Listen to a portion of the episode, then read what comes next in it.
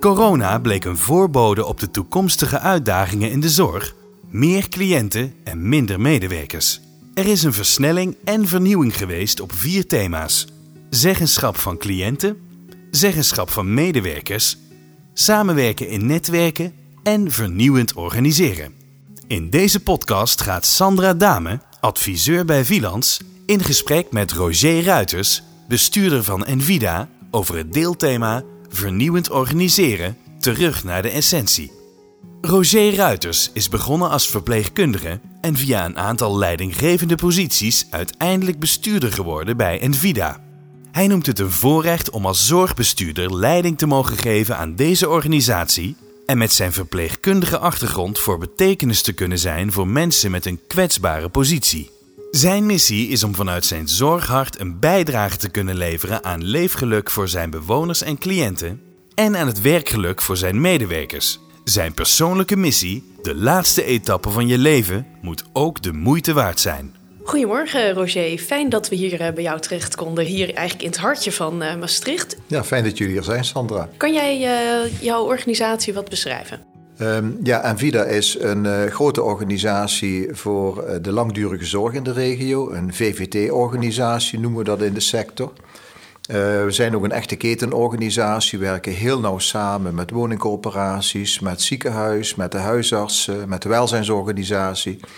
En we doen dat met zo'n 4000 collega's en met een, ja, een omvang van zo'n kleine 180 miljoen eh, euro. Hey, en hoeveel cliënten hebben jullie dan ongeveer? Als je de cliënten in de extramurale zorg en in de verpleeghuizen bij elkaar optelt, dan zitten we ongeveer op de 6000 cliënten. Ja, ja echt een grote organisatie. Uh, ja, hier. en we doen dat van Maastricht tot Heuveland, dus tussen Maastricht en Vaals. Roger, jij hebt een verpleegkundige achtergrond, uh, hoor ik in de biografie. Uh, hoe gebruik je dat? Hoe pas je dat toe in je werk? Ik denk dat ik het onbewust elke dag toepas. Um, ja, het geldt ook voor de manier waarop ik uh, in mijn werk sta, uh, waarop ik omga met mensen in deze organisatie. En ja, die dienstbaarheid, uh, ja, dat zit ook een klein beetje in mijn DNA. En ik vind het ook mooi hoe je met je verpleegkundig DNA um, ja, toch ook op dit niveau van betekenis kunt zijn voor een organisatie. Door met name die verbinding te houden met de professionals in je organisatie. En dat uh, ja, wordt me niet altijd door iedereen een dank afgenomen. Met name de mensen in de tussenlagen. Die hebben wel eens het idee van, ja, van uh, Roger die uh, vindt met name wat in de haarvaten gebeurt van de organisatie belangrijker dan waar wij mee bezig zijn. En dat probeer ik dan altijd weer te nuanceren. Dat ik wel zeg, ja, wat in die haarvaten gebeurt, dat is waar het om gaat. Maar ook daar hebben jullie keihard voor nodig. We gaan het vandaag hebben over uh, vernieuwend organiseren. En uh, toen we elkaar vorig jaar spraken, uh, toen zei jij eigenlijk zijn we tijdens corona zijn we nog nooit zo dicht bij de ideale organisatie geweest. Ja, nou in ieder geval mijn ideale organisatie. Ja, ik zeg ik ben een echte Rijnlandse bestuurder. Ik werk heel sterk op basis van vertrouwen, op basis van samenwerking, op basis van regelruimte voor mensen. En ja, op basis van de essentie, waartoe ben je op aarde? En we hebben eigenlijk van iets wat in essentie uh, uh, ja, tamelijk eenvoudig is. Hè? Het uh, zorgen voor kwaliteit van leven voor mensen in een kwetsbare positie. Ja, daar hebben we met elkaar iets heel ingewikkelds van gemaakt. Hè? Met alle regels die daar overheen komen, allerlei governance-achtige zaken. Ja, waardoor je zelfs als bestuurder, ook in mijn geval, daar heel erg voor moet waken dat je niet alleen maar een hoofdkantoorbestuurder uh, bent. Hè? Want met uh, al die hoofdkantoorzaken kun je in feite gewoon je week uh, al twee keer vol plannen. Dat is verder geen probleem. En tijdens corona vielen op een gegeven moment allemaal die hoofdkantoorzaken die vielen een beetje weg. Hè? De bestuurlijke drukte ging ook een beetje in de lockdown. En iedereen was eigenlijk maar met één ding bezig. En dat was ervoor te zorgen dat de zorg gewoon door kon blijven lopen. En dat medewerkers in deze moeilijke periode hun werk konden blijven doen. En eigenlijk was je met elkaar gewoon heel erg druk bezig met die essentie. Hè, tot en met de mensen van het hoofdkantoor.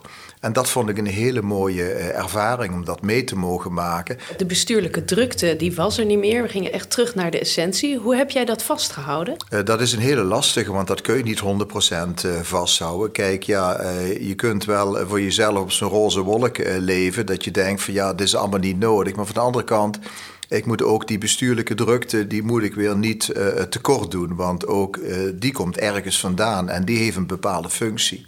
En uh, want per slotverrekening, ja, je zit als organisatie niet op een eiland, maar je maakt onderdeel uit van de samenleving. En dat betekent ook dat je op zowel strategisch, tactisch als operationeel niveau in verbinding moet zijn met die samenleving.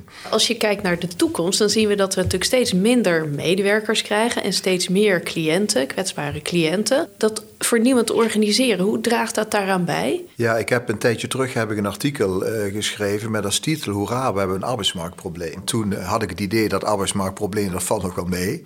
Nou, tegenwoordig kijk ik daar wat genuanceerder uh, naar. Maar van de andere kant denk ik wel, vanuit van problemen kom je wel, geef je wel de legitimatie, een soort license to operate, om dingen anders te kunnen doen. En die krappe arbeidsmarkt is een maatschappelijk vraagstuk waar we de komende jaren nog niet van af zijn. En wat we alleen maar uh, uh, oplossen door de zorg niet te verschalen, maar door de zorg te verslimmen. Bijvoorbeeld met slimme vormen van taakdeling gaan kijken dat je ook medewerkers die uit andere sectoren komen probeert aan te trekken om bij jou te komen werken. Hoe je daar een slimme hulpmiddelen kunt, kunt gebruiken en hoe je eventueel ook verspilling kunt voorkomen. Ja, we verspillen nog steeds elke dag, denk ik, heel veel uh, uh, menskracht en daarmee ook heel veel geld door dingen niet efficiënt te organiseren, door nog heel veel bureaucratie en lastendruk in de zorg toe te laten. En ik zeg wel, we hebben pas een echt arbeidsmarktprobleem als je die verspilling opgelost hebt. Als je met een, een bredere bril naar de arbeidsmarkt kijkt. Als je technologie ingebed hebt in je manier van werken. En als je dan nog te weinig mensen hebt, dan heb je een arbeidsmarktprobleem. Het is wel echt wel een urgentie om in actie te komen. En daar, ben je, daar acteer je ook op. Ja, zeker. Ik moet dat zeggen. Dat is wat. wat, wat um, ja, toch een beetje mijn persoonlijke missie is. Hè. Dat heeft toch te maken met uh, te komen tot een soort nieuw ecosysteem voor, uh, voor de zorg. Dat er een gezonder evenwicht gaat ontstaan tussen vraag en aanbod. Want de zorg zit zeer zeker nu in een soort survival modus. Je bent uh, eigenlijk al blij als je de problemen van vandaag en morgen opgelost hebt. Als je je dienstlijst weer uh, rond hebt. Als je die routes weer ingevuld hebt. Als je al die cliënten die vanuit de ziekenhuis en de huisarts aangemeld worden, als je die zorg kunt bieden. Dan ben je al lang tevreden. Maar als je ziet hoe, wat, de, wat een worsteling het is om dat iedere keer voor elkaar te krijgen. Ja, dan denk ik, ja, dat hou je niet nog jaren vol. Ik zeg ook altijd van ja, werken bijvoorbeeld in de wijkzorg vind is het leukste werk wat er bestaat. In de verpleeghuizen uh, overigens ook, daar niet van.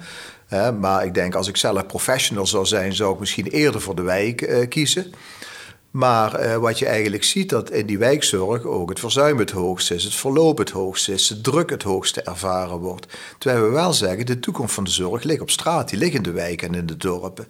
En dat betekent ook dat we daar iets aan moeten doen. Hè? Want dat werken in die wijk moet een soort uh, uh, magneetwerk worden. Je moet daartoe aangetrokken gaan worden. En wat we nu eigenlijk zien door de werkdruk, dat het mooiste werk wat er is in de zorg, eigenlijk op een of andere manier vaak onaantrekkelijk gemaakt wordt door de hele context waarin dat werk verricht moet worden. En daar moeten we met elkaar wat aan gaan doen. En hoe zie je dat dan in relatie tot uh, het ecosysteem waarvan je zegt dat moet veranderen? Wat bedoel je dan? Nou, daar bedoel ik bij dat uh, ja, we ook tot een gezond evenwicht moeten komen als het gaat bijvoorbeeld tussen uh, wat is uh, complex werk, wat is minder complex werk, wat is zorg en wat is welzijn. Um, heel veel, wat je bijvoorbeeld ziet als je onze wijkverpleegkundigen vraagt, wat is een groot probleem voor jou? Zeggen ze jou, de eenzaamheid in de wijk, de verwaarlozing van mensen. en dan hebben ze de neiging om dat probleem op te gaan lossen voor mensen. Terwijl ik denk, ja, je bent er wel als regisseur voor dat probleem, maar je bent niet degene die het vervolgens ook zelf moet gaan oplossen. Daar heb je andere structuren voor nodig. dus in dat ecosysteem zit ook eh, iets van een vorm van eh, community care, waarbij je eigenlijk veel meer een samenspel gaat krijgen tussen wat professionals doen, wat uh, de informele zorg doet, wat de mantelzorger uh, doet en wat eventueel daarin nog technologie kan, kan bijdragen. en, um, ja, en dan krijg je een, een systeem wat in mijn beleving meer toekomstbestendig is dan met name wat ik dan wel eens oneerbiedig de quickfit-zorg noem, zoals wij die op dit moment vaak organiseren. Van propvolle routes, waarin je uh, een kwartiertje krijgt om bij iedereen langs te gaan. Gelukkig hebben we daar in positieve zin al heel erg veel aan gedaan. Maar ik denk dat er nog echt grote stappen in gezet kunnen worden naar de toekomst. En als je zegt dat echt dat vernieuwend organiseren, dan hoor ik jou zaken zeggen waarvan je zegt daar ben ik mee, daar zijn we mee aan de slag in de wijkverpleging. Ben je dan nu ook echt toekomstbestendig daar in, die, in de wijkzorg? Nou, in ieder geval onze plannen zijn zeker toekomstbestendig. Hè? Maar we zitten natuurlijk in een hele bizarre tijd. Hè? Ehm, waarbij je uh, enerzijds bezig bent een crisis te managen. En van de andere kant uh, bezig bent om uh, met de toekomst bezig, bezig te zijn. Ik denk wel dat onze meerjarenstrategie heel toekomstbestendig is. We hebben daar ook een, hele mooie, een paar hele mooie voorbeelden van. hoe je inderdaad al ziet dat in een aantal wijken dat ecosysteem eigenlijk al handen en voeten krijgt. Ook vanuit het maatschappelijk ondernemerschap van wijkverpleegkundigen daarin. We zien ook al in een aantal complexen van, van, van uh, woningcoöperaties of projectontwikkelaars. Dat we daar ook al, ik noem maar even het verzorgingshuis 2.0 geïmplementeerd hebben. Een, een, zorgcentrum waar, wat niet voelt als zorg, maar wat voelt als welzijn en goed leven. Waar we slim gebruik maken van andere hulpkrachten, waar bijvoorbeeld studentenhuisvesting geïntegreerd is in de huisvesting van ouderen. Ja, en dat zijn hele mooie voorbeelden waarvan ik denk, ja, als we er daar nog 10 of 12 of 13 van hebben, dan zijn we volgens mij toekomstbestendig voor de komende 5 tot 10 jaar. Kan je een praktisch voorbeeld geven hoe dat er dan uitziet, dat verpleeghuis? Nou, we hebben hier op een kilometer van dit, van dit hoofdkantoor waar we nu zitten vandaan, hebben we een een woonzorgcomplex. Dat heet Gerlachus. Dat was een oud verzorgingshuis. Dat is door een projectontwikkelaar heel mooi omgebouwd tot uh, levensloopbestendige, 130 levensloopbestendige woningen.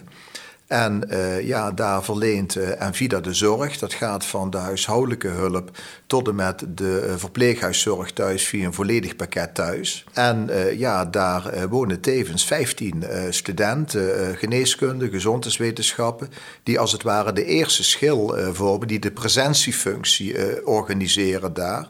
Met name op het gebied van welzijn, op het gebied van gemaksdiensten. Uh, daarnaast is er een huiskamerproject voor de mensen met cognitieve problemen uh, die voor een bedakbesteding kunnen krijgen. Een mooie brasserie. Er zijn logeerkamers, want de appartementen zijn niet zo groot dat je daar ook je kinderen kunt laten logeren. Dus je kunt gewoon inschrijven op de logeerkamers. En er zit gewoon een dedicated zorgteam ook, ook daar. En dat ligt op een hele mooie plek. En als je er komt, dan heb je absoluut niet het gevoel dat je in een zorgcentrum gaat.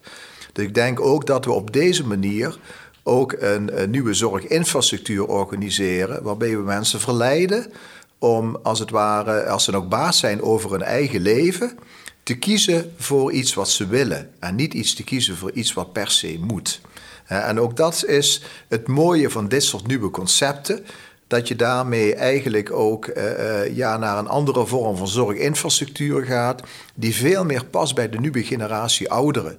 Die generatie ouderen die inderdaad zegt, voor mij is die menselijke maat belangrijk, voor mij is die autonomie ontzettend belangrijk. Ik wil dat ik ook met mensen samen oud kan worden waar ik een bepaalde klik mee, uh, mee heb. En uh, ja, ik denk dat dat de belangrijkste opgave van dit type organisaties is. Om daarin mee te bewegen. En dan niet voor de mensen alleen maar met de dikke portemonnee. Maar ook eigenlijk gewoon voor iedereen. Hè? Want dit concept, wat wij dan verzorgd wonen noemen. Ja, dat kan eigenlijk overal. En hoe zet jij die transformatie in dan in, de, in jouw eigen organisatie? Ik ben met heel veel medewerkers in dialoog gegaan in kleine sessies van 15 eh, mensen over onze meerjarenstrategie. wat vind je daar niet van? En eigenlijk is die meerjarenstrategie die is zo simpel dat die eigenlijk gewoon in twee dia's samengevat kan uh, worden. En in een taal die iedereen, uh, die iedereen begrijpt. Wat is dan de kernboodschap voor jou? Ja, er zijn er een, een, een paar. Hè. Er zijn een aantal overtuigingen. Ik heb er eigenlijk al eentje genoemd. Ook als je kwetsbaar bent, heb je het recht om baas te zijn over je eigen leven. Daarvoor is het ook nodig dat je een beetje baas bent over je eigen werk. Want als je geen baas bent over je eigen werk, kun je nooit het maatwerk leveren wat mensen nodig hebben. Want dan moet je alles vragen. En daar is alles als het ware dichtgetimmerd in, uh, in regeltjes. En uh, daar, wat we ook zeggen, ook in het kader van de arbeidsmarktproblematiek, iedereen is van betekenis. Wat ook betekent dat wij een soort inclusieve organisatie willen zijn. die niet alleen maar jou aanneemt als uh, alle vinkjes op groen staat, maar je bent ook van betekenis als van die vijf vinkjes die we graag op groen zouden willen hebben, er maar drie op groen uh, staan.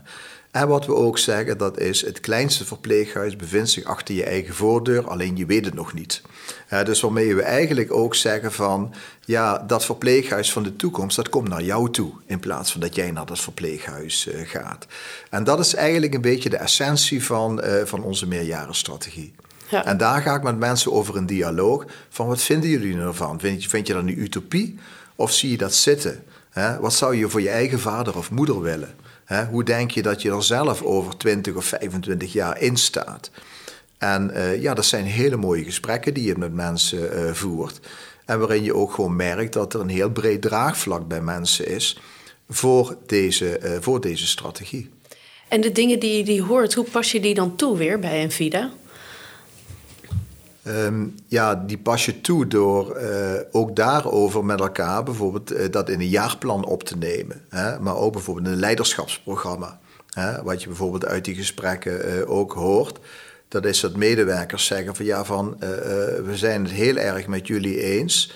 Maar um, ja, we voelen het nog niet zo in de praktijk. Hè? Dat je bijvoorbeeld ziet dat de, de, de, de teamleiders, de managers uh, nog heel erg vaak beheersmatig bezig zijn. Hè? Terwijl die medewerkers zeggen van, ja, ik vind het zo belangrijk dat mijn baas ook uitstraalt dat hij met deze overtuigingen ook zelf aan de slag is. En dat hij ons de ruimte geeft. Als jij zegt van je moet baas zijn over je eigen werk, dat ik een baas heb die ervoor zorgt dat ik het beste uit mezelf kan halen.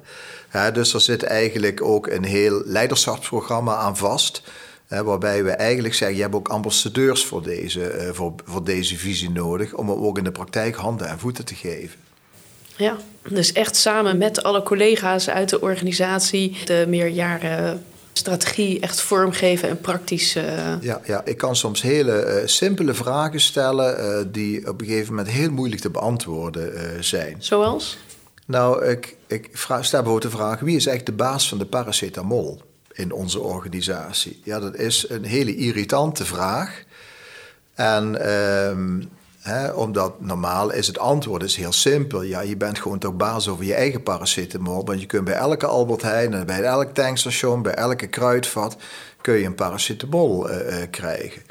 Maar in deze organisatie, als jij in een verpleeghuis uh, ligt, dan moet jij vragen voor een paracetamol. En dan uh, uh, is die, als er toevallig dan een helpende of een verzorgende niveau 3 aan het werk is, die mag niet zeggen van oké, hier heb je een paracetamol.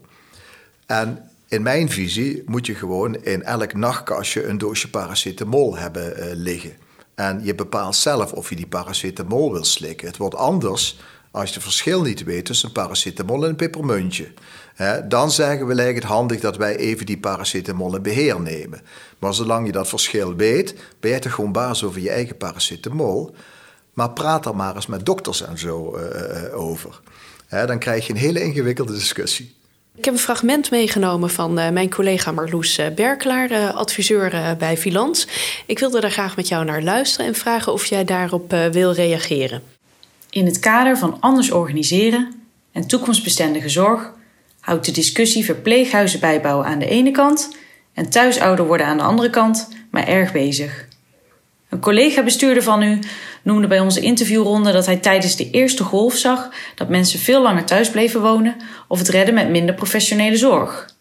Hij gelooft dat door de vergrijzing de uitbreiding van het aantal plekken in verpleeghuizen nog steeds nodig zal zijn. Maar misschien hebben veel ouderen wel ontdekt dat ze het met de inzet van het eigen netwerk prima redden thuis. Of in elk geval een heel eind komen. Of is dat maar schijn? Ik denk inderdaad dat veel ouderen met de inzet van hun eigen netwerk langer thuis kunnen blijven wonen. Maar dat netwerk moet wel goed ondersteund worden. En dat kan goed ondersteund worden door mantelzorgondersteuning, door gemaksdiensten te organiseren, door af en toe ook uh, presentie uh, te organiseren. Bijvoorbeeld een soort zorgnanny waar je gebruik van kunt maken. Maar dat kan bijvoorbeeld ook door iemand een paar dagen per week naar een verpleeghuis te laten gaan en de andere dagen van de week thuis. Dat die mantelzorger de mogelijkheid krijgt om weer even op adem te komen, bijvoorbeeld. dus vanuit dat perspectief geloof ik inderdaad dat we in de toekomst in ieder geval minder verpleeghuisplaatsen nodig hebben dan wat nu geraamd wordt. Ik denk wel dat het verstandig is om te behouden wat we hebben. Maar dat we daarnaast ook veel meer vormen van hybride verpleeghuiszorg gaan zien. Vormen van, uh, van zorg waarbij bijvoorbeeld in uh, bestaande uh, wooncomplexen er slimme zorgvormen ontwikkeld worden wat wij dan bijvoorbeeld gestippeld wonen noemen. Hè, er wonen acht mensen met een verpleeghuisindicatie in één complex. Die acht mensen krijgen samen een case manager. We organiseren een mooie huiskamer voor die mensen. En terwijl ze toch in een complex kunnen blijven wonen, organiseren wij het werk alsof het een mini-verpleeghuis uh, is. En uh, dat is denk ik de toekomst. Hè, waardoor je ja, ook de situatie bereikt dat er weliswaar meer mensen zijn met een verpleeghuisindicatie, maar die indicatie niet per se hoeft te verzilveren in een verpleeghuis, maar een van die alternatieve verpleeghuisvormen. Ik ben zo benieuwd, wat zijn nou die geleerde lessen of de tips die jij mee wil geven aan andere bestuurders als ze naar dat vernieuwende organiseren willen? Die geleerde lessen die zitten eigenlijk voor een deel zitten die ook in mijn overtuiging, in mijn morele kompas. dat, dat, dat is inderdaad dat baas kunnen zijn over je eigen, uh, over je eigen leven, over je eigen werk. Uh, maar ook dat we in een tijdperk van organisatie naar organiseren gaan. Het draait niet meer alleen om wat er bij Envida gebeurt, maar het draait erom wat, hoe Envida zich als het ware presenteert in de keten, in de samenleving. En dat betekent dat je daarin ook gewoon bijna niks meer alleen doet. Je doet bijna alles samen met anderen. Roger, we hebben met jou uh, gesproken over uh, vernieuwend organiseren. Uh, een aantal mooie dingen gehoord. Ik wil je heel erg bedanken voor de, dit fijne gesprek, dit leerzame gesprek. Ik vond het heel leuk om te doen, Sandra. Ook jullie bedankt. Wie weet, tot de volgende keer. Wat mij inspireert uit Rogers verhaal is dat je problemen ook kan benutten om te vernieuwen. Bijvoorbeeld niet meer verpleeghuizen bouwen, maar het kleinste verpleeghuis is achter je eigen voordeur. Wat heb jij eruit gehaald? Bedankt voor het luisteren naar de podcast Praktijkinspiratie voor toekomstbestendige ondersteuning en zorg. Als je vragen hebt, neem dan contact met ons op.